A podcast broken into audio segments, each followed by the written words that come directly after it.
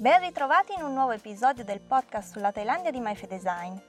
Io sono Fede e sono qui per farvi un po' di compagnia con questa chiacchiera, in cui vedremo insieme alcune parole e frasi thailandesi particolari che ci permetteranno di approfondire la cultura thailandese. Si tratta di parole che spesso necessitano di una spiegazione aggiuntiva alla semplice traduzione in italiano, perché nascondono un significato strettamente legato agli usi e costumi dei thailandesi. Io sono qui con la mia immancabile tazza di tè, ma sentitevi liberi di tenermi in sottofondo mentre fate altro. Potete ascoltarmi mentre fate una passeggiata o vi allenate, mentre fate la spesa oppure mentre vi occupate delle faccende domestiche. E dopo questa breve introduzione direi che è il momento di passare all'argomento di oggi. La parola di oggi è ten, che può essere tradotta come essere agitati e rappresenta sia il sentimento di nervosismo sia l'essere eccitati per un determinato evento. Prima di andare a vedere nel dettaglio questo termine, voglio parlarvi di quello che credo sia il tè più famoso nel mondo, l'English breakfast. Si tratta del classico tè che viene servito per colazione ed è caratterizzato da un gusto forte e deciso, che si sposa perfettamente con biscotti e brioche. Io ho scoperto solo recentemente il nome di questo tè, quando ho cominciato a fare più attenzione al nome riportato sulle confezioni di tè al supermercato. Prima lo chiamavo semplicemente tè classico ed effettivamente anche Twinings usa il termine classico per definire questa tipologia. L'English breakfast è ottenuto da una miscela di tè neri provenienti da Assam, Ceylon e dal Kenya. Al contrario di quanto si potrebbe pensare, non si sa con certezza quando è nato questo tè e anche sul luogo della sua creazione ci sono versioni contrastanti. Secondo alcuni, l'English breakfast non sarebbe molto English e sarebbe invece stato inventato da Richard Davis a New York nel 1843. Un'altra versione della storia, invece, vuole che l'English breakfast sia nato durante il regno di Re Edoardo VII, che ha regnato sul Regno Unito dal 1901 fino al 1910. Tra chi sostiene questa teoria c'è anche la famosa casa britannica Twinings, che collega la nascita dell'English breakfast al momento storico in cui si è affermata la tipica colazione inglese, così come è conosciuta ancora oggi in tutto il mondo. Ten è la parola ideale per rappresentare uno stato di agitazione generica. Può essere un'agitazione positiva ed in questo caso si potrebbe usare il termine eccitato. Ad esempio, ten perché si sta avvicinando la data di un concerto o di una partita a cui non si vede l'ora di assistere. Ma ten può acquisire anche una connotazione negativa e in questi casi si può parlare più di nervosismo che di eccitazione. Ad esempio, ten perché si deve fare una presentazione importante oppure perché si deve subire un'operazione.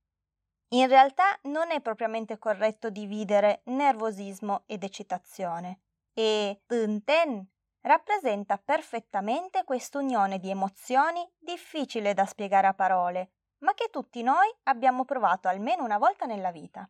Ad esempio, quando ci siamo ritrovati ad un evento in cui abbiamo dovuto interagire con degli sconosciuti e ci siamo impappinati mentre ci presentavamo, o peggio, non abbiamo prestato attenzione ai nomi delle altre persone e ci siamo trovati a parlare con loro senza avere la minima idea di come si chiamassero e senza osare chiedere loro di ripetere il proprio nome. È una sensazione davvero particolare, a tratti piacevole, a tratti angosciante. Ten quando ci prepariamo ad un esame importante, che sia inerente alla scuola o per ottenere la patente. È un misto di non sono sicura di passare, non ho studiato abbastanza, non mi sento preparata, e dall'altra parte un se lo passo sarà un grande traguardo. Mi sono esercitata molto, darò il mio meglio. Vediamo qualche altro esempio per capire meglio questa sensazione. Ten è ciò che sente un bambino durante la recita scolastica. Da una parte si sentirà agitato, sia perché vuole fare bella figura davanti ai suoi genitori e amici, sia perché ha paura di dimenticare la sua battuta o di inciampare quando entrerà in scena. Tenten è però anche quella sensazione di agitazione che si crea quando ci si prepara per andare ad un appuntamento con qualcuno che si è appena conosciuto. Un misto di voglia di fare bella impressione, non fare figuracce e allo stesso tempo di trovare dei punti in comune con quella persona e sperare di trovarla interessante e che lei senta lo stesso interesse dei nostri confronti. Insomma, sarebbe sbagliato usare il termine nervosismo, che in italiano ha una connotazione prettamente negativa. E anche agitazione non mi sembra il termine migliore, perché spesso questo termine tecnicamente può essere utilizzato come sinonimo di inquietudine e turbamento. Se dovessi cercare un termine un po' più positivo, mi viene in mente eccitazione, che però spesso in italiano viene collegato all'ambito sessuale, mentre il corrispondente inglese exciting ha un utilizzo più simile a ten anche nel linguaggio di ogni giorno. Un'altra parola che si potrebbe utilizzare per tradurre ten potrebbe essere emozionato, che però mi sembra sia un po' troppo poco potente per descrivere tutti questi sentimenti. Insomma, Personalmente mi sembra che dietro a Ten si nasconda un turbinio di emozioni e pensieri contrastanti, che creano un meraviglioso ossimoro che ci scuote psicologicamente e a volte anche fisicamente, per un determinato periodo di tempo. Non si tratta di un qualcosa che ha una connotazione negativa, a meno che non ci si ritrovi in balia di questo marasma di emozioni. In un certo senso è proprio questo ten a permetterci di gustare maggiormente ciò che riusciamo ad ottenere. Fare una bella presentazione lavorativa, partecipare ad un evento sociale in cui conosciamo persone interessanti con cui allacciare dei rapporti di amicizia, riuscire a passare un esame difficile oppure, semplicemente, un appuntamento romantico andato bene. L'agitazione che provavamo prima di questi momenti si trasforma facilmente in soddisfazione per i risultati raggiunti, se tutto va bene. La soddisfazione più grande, però, almeno per me, riguarda il come noi abbiamo affrontato quegli eventi. Tenten è ciò che proviamo quando ci troviamo ad affrontare una situazione al di fuori della nostra comfort zone non sento ten se esco con la mia migliore amica, non perché non mi importi di lei, ma anzi perché con lei sono a mio agio.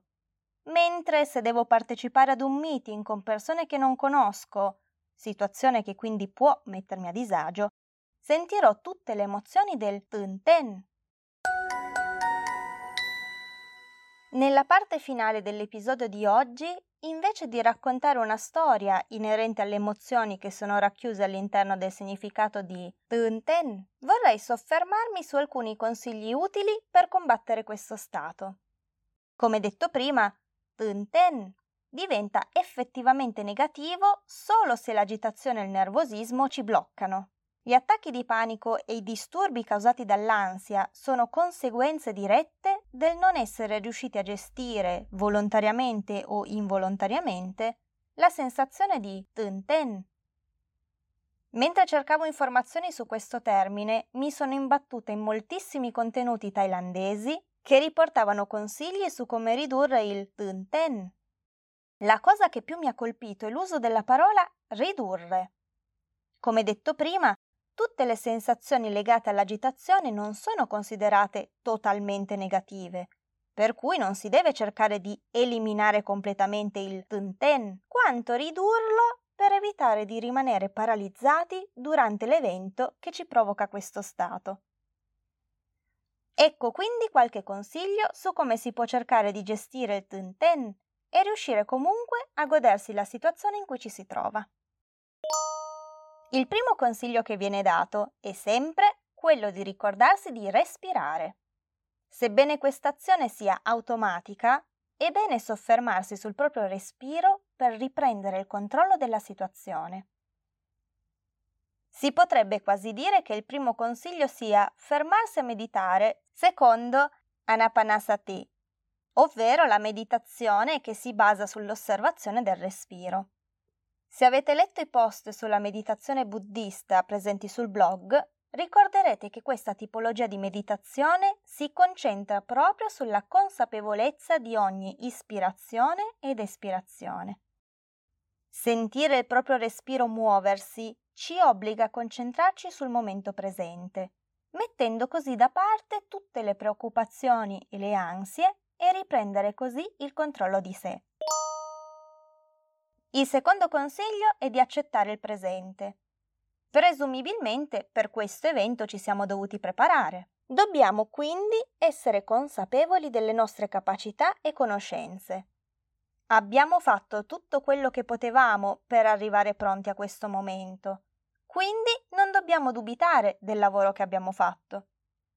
In particolare, se parliamo di un evento in cui bisogna parlare davanti ad un gruppo di persone, dobbiamo ricordare che avere fiducia in sé, accettando quindi le proprie conoscenze e capacità in quel dato momento, ci aiuta anche a mostrarci sicuri di fronte al nostro pubblico.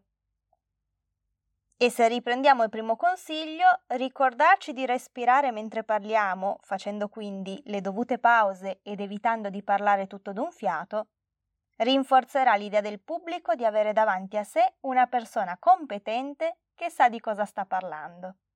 Uno dei migliori consigli che mi sia mai stato dato è proprio questo. Mostrati sicuro e nessuno dubiterà delle tue conoscenze. Ma se tu stesso mostri di dubitare di ciò che sai o non sai, allora anche l'altra persona comincerà ad avere i tuoi stessi dubbi. Ciò non si limita all'ambito lavorativo, ma anche al rapporto con gli altri.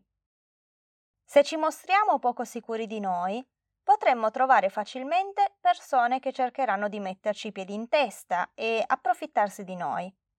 E se ciò accade dopo pochi minuti di conoscenza, beh, capite anche voi che quasi sicuramente si finirà per instaurare una relazione tossica da cui poi sarà difficile liberarsi.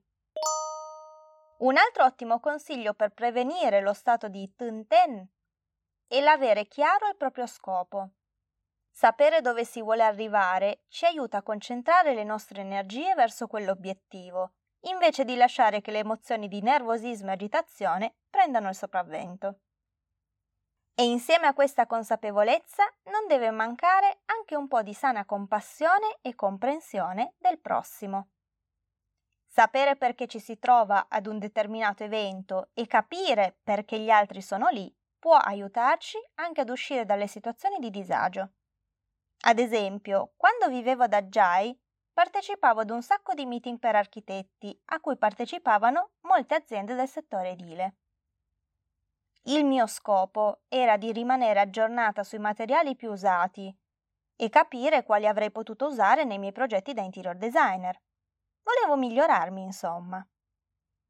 Non deve quindi stupire il fatto che ci andavo sempre da sola, mentre altri erano lì solo per fare amicizia, per mangiare o perché il loro professore li aveva invitati e non avevano saputo rifiutare. La gente si stupiva di vedermi lì sempre da sola e io ho sempre avuto la tendenza a salutare e sorridere a tutti, ma non mi interessava aggiungermi alle loro conversazioni perché, banalmente, non ero lì per fare amicizia. Anche se poi ho avuto modo di conoscere gente e di collaborare con alcuni di loro fuori da quei meeting. Ok, raccontata così non c'è nulla di strano, ma ora vi svelo un po' di ciò che si nasconde dietro questo racconto. Sono quel tipo di persona che se si ritrova al centro dell'attenzione comincia a sentirsi a disagio e se devo tenere discorsi in pubblico tendo ad agitarmi e a sudare freddo. In più stiamo parlando di eventi in cui effettivamente non conoscevo nessuno ed in più ero cosciente che il mio thailandese non era tanto ampio quanto avrei voluto. Se da una parte mi poteva capitare di non capire cosa mi veniva detto da un'altra persona, c'era poi sempre quella volta in cui parlavo e la gente mi riprendeva perché magari avevo sbagliato la pronuncia o confondevo le parole. Insomma, non posso dire che questo tipo di eventi non mi mettessero un po' d'ansia, ma con il ten si può imparare a convivere e ho partecipato talmente a tanti di questi eventi che poco a poco la sensazione di agitazione è diminuita e ho cominciato a sentirmi un po' più a mio agio. Cominciare a chiedersi anche perché le altre persone fossero lì mi ha aiutato molto a partecipare a questi eventi. Pensare che non fossero lì per prendermi in giro o per giudicarmi è stato liberatorio. Come si dice, si è sempre molto preoccupati di ciò che gli altri pensano di noi, dimenticando che anche loro sono preoccupati di ciò che noi pensiamo di loro. Anzi, nel mio caso specifico, probabilmente la maggior parte degli architetti presenti erano più agitati di me, perché lì si conoscevano praticamente quasi tutti. Alcuni erano stati studenti dei professori presenti e ci tenevano a fare una bella figura con loro e soprattutto con i loro ex compagni di classe. Ovviamente questi consigli si rivelano utili se usati con costanza. Non ci si può aspettare di riuscire in un solo tentativo. E come vi dicevo all'inizio di quest'ultima parte, questi consigli non sono per eliminare la sensazione di ten, bensì per attenuarla in modo da non esserne più in balia. Sentire del ten è anche ciò che ci può dare quella scarica di adrenalina nel voler superare i propri limiti e a vivere secondo il detto think outside the box, o meglio, ad allargare i confini di quel box. E per finire un'ultima curiosità. Molte parole thailandesi nascono dall'unione di due parole differenti per creare un nuovo significato. Ciò vuol dire che il significato dei singoli termini non è necessariamente collegato al significato della parola formata dalla somma di quei due termini. Però, soprattutto per chi come me si avvicina allo studio del thailandese con l'occhio di uno straniero, è utile associare parole semplici che già si conoscono per memorizzarle più facilmente. Nel caso di ten possiamo riconoscere due parole. Tun, che da solo significa svegliarsi, e ten, che da solo significa ballare. Trovo particolarmente divertente che per descrivere lo stato di emozioni, di agitazione, eccitazione e nervosismo sia stato scelto di mettere insieme due parole tanto diverse. Però si potrebbe dire che l'ossimoro tra queste due azioni sia perfetto per descrivere quel mix di emozioni che si nascondono dietro tun ten. Non trovate?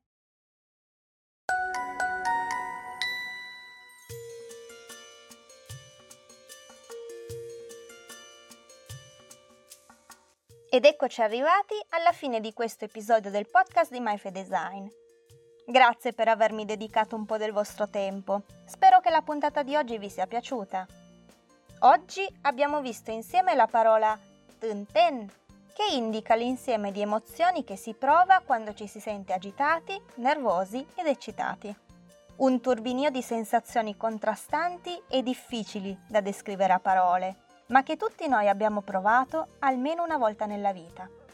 Se volete lasciarmi un vostro commento, potete trovare tutti gli episodi sia sul blog myfedesign.com sia nella playlist sul canale YouTube. Per ricevere tutti gli aggiornamenti sulla pubblicazione di nuovi contenuti, vi consiglio di seguire la pagina Facebook oppure l'account Instagram o se preferite Twitter. Mi trovate sempre con il nome MyFedesign. E se invece volete supportare questo progetto oppure siete curiosi di leggere anche qualche cosa in più riguardante il dietro le quinte, potete trovarmi anche su Kofi. Mentre sorseggio il mio ultimo sorso di tè, vi auguro buona giornata e spero di rivedervi anche nella prossima puntata.